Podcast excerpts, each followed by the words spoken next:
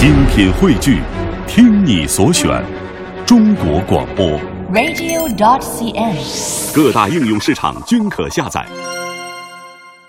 嚓砰！主角呢是一只鸟，叫做西蒙。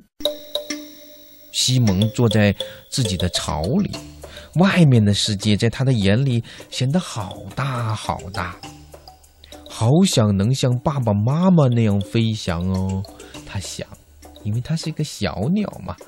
西蒙使劲儿的朝呃这个朝外伸出头，突然他一下子跌了出去，呼，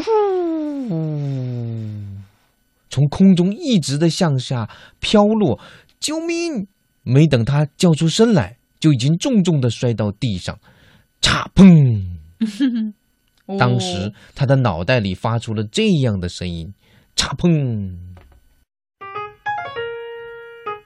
当爸爸妈妈找到他时，他正坐在草丛中，羽毛乱蓬蓬的。妈妈担心地问他：“疼吗？”西蒙回答：“差砰！” 爸爸觉得好奇怪，“差砰”什么意思？西蒙点点头，“差砰”，他可怜兮兮地叫着，那声音听上去就像一扇门被关上了。别的鸟都会叫，它只会“嚓砰”。爸爸妈妈不知道该怎么办。他们给他好吃的东西，白天黑夜都照顾他。他们每时每刻陪着他，教他学习飞翔。他们不管做什么，可是，呃，西蒙都不能像别的鸟那样发出叽叽喳喳的叫声，更不用说能唱出动听的歌儿了。西蒙一次又一次的尝试着，可是只要他一张开嘴巴，发出来的仍然是，呃，可怜兮兮的。嚓砰！真的好可怜呐、西蒙一天天在长大。嗨，嚓砰，你好吗？森林里的动物们，呃，遇到他时都这样问候他。渐渐的，他们已经习惯了，不叫他西蒙，叫他擦嚓砰。啊然后他发出的声音擦碰，大家知道啊，西蒙来了。这一天，一只年老的兔子来到了西蒙住的树下。兔子呢，掏出一本书，舒舒服服的坐在树下读了起来。西蒙大声的叫着：“嚓砰，嚓砰！”老兔子卡尔向树上看去，呃，你的叫声听起来好可怜呢。嗯，你难道不会像别的鸟儿那样唱歌吗？西蒙摇了摇头，他轻声的哀叫着：“嚓砰！”卡尔就是那个老兔子，嗯呃，满怀同情的看着他。啊、我要让你重新快乐起来。明天中午你到我这儿来好吗？让我想想怎样才能帮助你。这个爱读书的老兔子卡尔看来是有办法的。也非常热心啊。啊，西蒙点了点头，然后他飞过草原，飞过森林，飞过丘陵，飞过高山，一直飞到了大海边。最后，它落在一块高高的岩石上，嚓砰，嚓砰。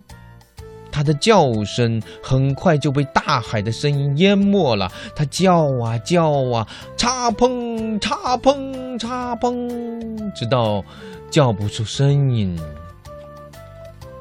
第二天，西蒙飞到了老兔子卡尔那里，在草地中央有一张像草地一样绿的沙发。卡尔说：“呃，这是一张思考沙发。”啊孩子，你躺上去，安静下来，先回忆一下好吗？你是从什么时候开始第一次喊“嚓碰”的？慢慢想，不要着急。这好像是心理医生的那个沙发哈，思考沙发。西蒙闭上了眼睛，躺在沙发上。刚开始浮现在他脑海里的只是星星、光环、云朵。渐渐的，他的思绪平静下来。他那么安静的躺在那里，老兔子卡尔还以为他睡着了呢。过了一会儿，西蒙睁开了眼睛。他说：“插砰！”卡尔问他：“孩子，到底是怎么开始的？发生过什么事？”西蒙从沙发上滚下来，抱住了头。卡尔想了想，说：“哦，明白了，你是从草里掉了下来，摔着头了，这样才发出‘插砰’的声音。”嗯，西蒙激动地点了点头。哦，那么是不是跌下来后你就开始想我什么都做不好了？卡尔接着问他。嗯，西蒙又点了点头，然后又重新的躺到沙发上。卡尔摘下了眼镜，啊，一边轻轻的擦拭着，一边说：“我明白了。”在这个过程中，你学会了飞翔，你能够让风儿拖着你飞，你在空气中轻盈的就像一根羽毛。结果呢，尽管你不会像别的小鸟那样歌唱，但你仍然是一只小鸟啊！突然，从他们头顶上传来一声尖叫，接着一个小东西从空中落了下来。哇！